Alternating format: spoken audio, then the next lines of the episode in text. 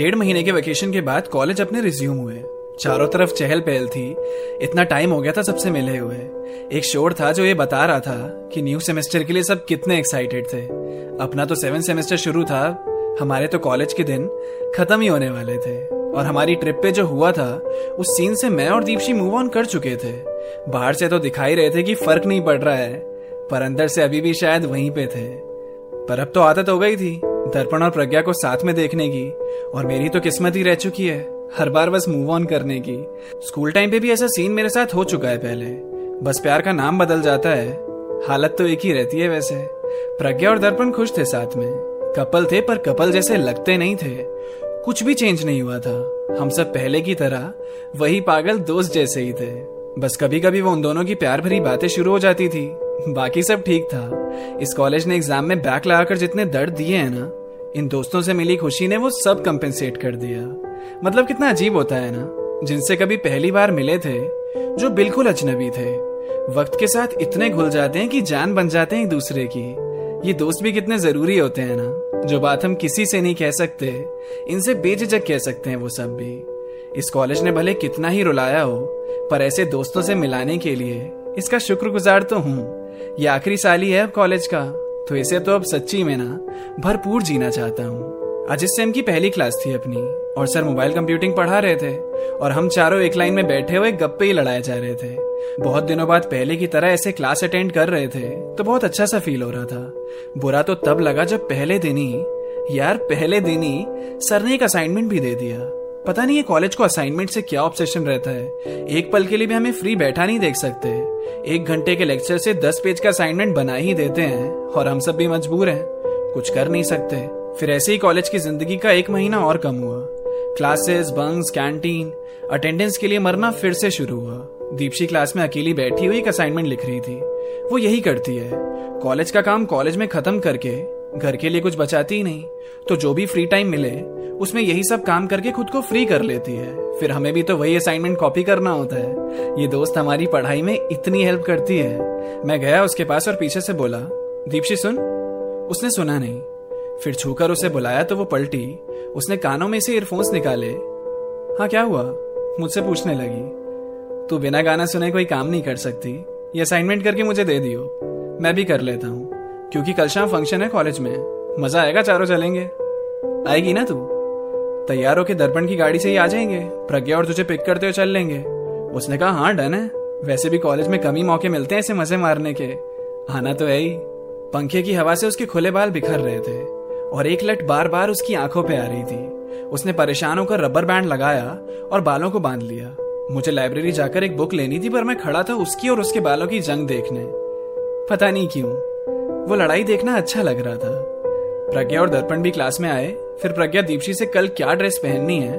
वो डिस्कस करने लगी। फिर मैं दर्पण को लेकर ही लाइब्रेरी चला गया और बातों बातों में भूल गया कि बुक कौन से सब्जेक्ट की लेनी थी।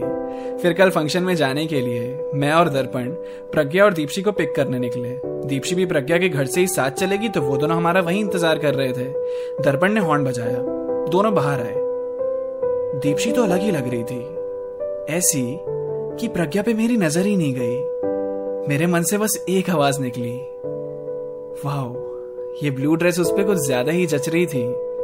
हम कॉलेज पहुँचे, वहाँ और लोगों से मिले और बातें बातें चालू। थोड़ी देर बाद प्रज्ञा ने बोला वो देखो ना कितने लोग डांस कर रहे हैं। हम भी करते हैं ना, चलो। डांस वैसे सब कर तो रहे थे, पर मैं कैसे कर पाऊँगा? तभी दीपशी ने बोला हाँ चलो करते हैं। मज़ा आएगा। तो दर्पण और प्रज्ञा एक साथ हो गए, और दूसरी साइड मैं और दीपशी। वो तो बहुत अच्छे से बीट पे झूम रही थी, पर मुझसे ये सब होता ही नहीं। और मेरी इन्हीं कोशिशों को देखकर दीपशी ने मेरा हाथ पकड़ा और मुझे कुछ स्टेप सिखाने लगी। कभी कंधे पे हाथ रखती, कभी पैरों से कुछ करती, कभी हाथों में मेरा हाथ डाल के खुद भी चक्कर लगाती और मुझे भी घुमाने लगी।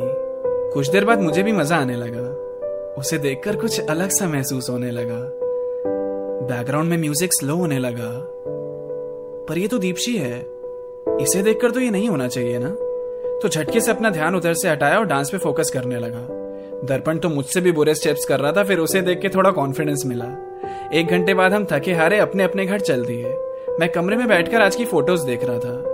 पर पता नहीं ये दो तीन दिन से ही मेरे साथ क्या हो रहा है। मैं दीपशी दीपशी तो करता ही हूँ, पर आजकल कुछ ज़्यादा ही कर रहा था। मैं सो गया। फिर सुबह चार बजे के आसपास चौंक कर उठा। और उठता भी क्यों नहीं?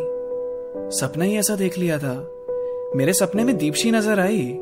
मैं फिर सोया और मुझे फिर उसका चेहरा दिखा। ये क्या हो रहा है मेरे साथ? मैं दीपशी के लिए तो कुछ फील नहीं करने लगा। शिट नहीं नहीं। दीपशी के लिए मुझे क्यों फीलिंग आएगी? और आ भी गई तो फीलिंग ही है। अपने आप चली जाएगी। इतना सीरियस होने की ज़रूरत नहीं है। मैं दीपशी के लिए वैसे कुछ सोच नहीं सकता। पर इतने सालों में ऐसा पहली बार महसूस हो रहा है।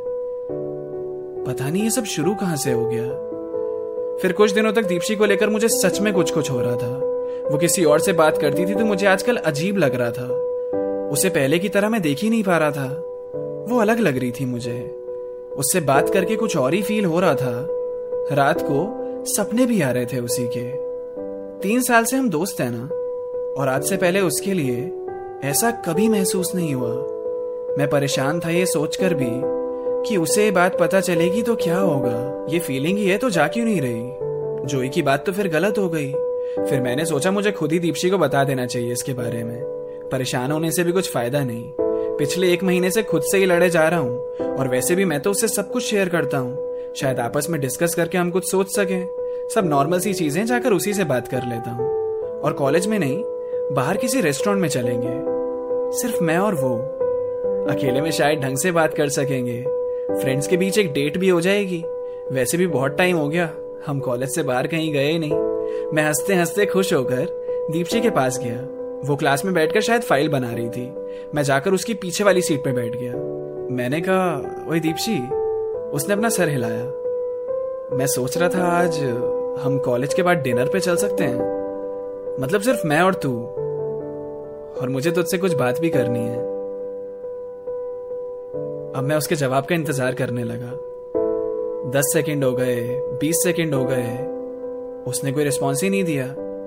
फिर मैंने उसके कंधे पे हाथ रखा और उसे हिलाकर बोला, दीपशी, कुछ बोल तो सही। वो मुड़ी मेरी तरफ़, बालों को पीछे किया, कान से ईयरफोन हटाया और मुझे देखकर बोली, हाय, तू कब आया? मैं क्लास से निकल ही रही थी। अच्छा ये बता, मेरे कपड़े ठीक लग रहे हैं ना? मतलब बाहर जाने के लिए ठीक ही है ना? मैंने कहा हाँ बढ़िया है। क्यों? हुआ क्या? उसने बोला, वो मेरा एक पुराना फ्रेंड आया हुआ है स्कूल का। तो आज उसके साथ मूवी पे जाना है। तो सोच रही थी कॉलेज से डायरेक्ट जाना ही ठीक रहेगा। मैं थोड़ी देर चुप हो गया, क्योंकि मेरा प्लान तो रून हो गया। एक मिनट पहले जो हँसी चेहरे पे थी ना, एक झटके में वो एक्सप्रेशन गुम हो गया। फिर दीपशी ने कहा, और? तुझे कुछ काम था? अच्छा अच्छा। फ़ाइल चाहिए होगी ना? पूरी कंप्लीट नहीं हुई है अभी। पर तू रख ले। मेरे हाथ में उसने फ़ाइल दे दी। मैं शान सा उसे देख रहा था। पहली बार किसी से डेट के लिए पूछना चाहा, पर सरप्राइज़ मुझे ही मिल गया बदले में। कान में ईयरफोन्स थे उसके। मेरी बात उसने सुनी भी नहीं। सर भी शायद म्यूज़िक की बीट पे हिलाया होगा। मैं समझा कि वो मुझसे कुछ कह रही थी। फिर मैंने सोचा तो क्या हुआ? आज वो बिज़ी है। तो कल के लिए पूछ लेता हूँ। कल चलेगी या नहीं? वो क्लास के बाहर जा रही थी, मैंने रोका उसे और बोला, दीपशी, सुन। कुछ नहीं कुछ नहीं। मैं बताना भूल गया तुझे प्रज्ञा ढूंढ रही थी।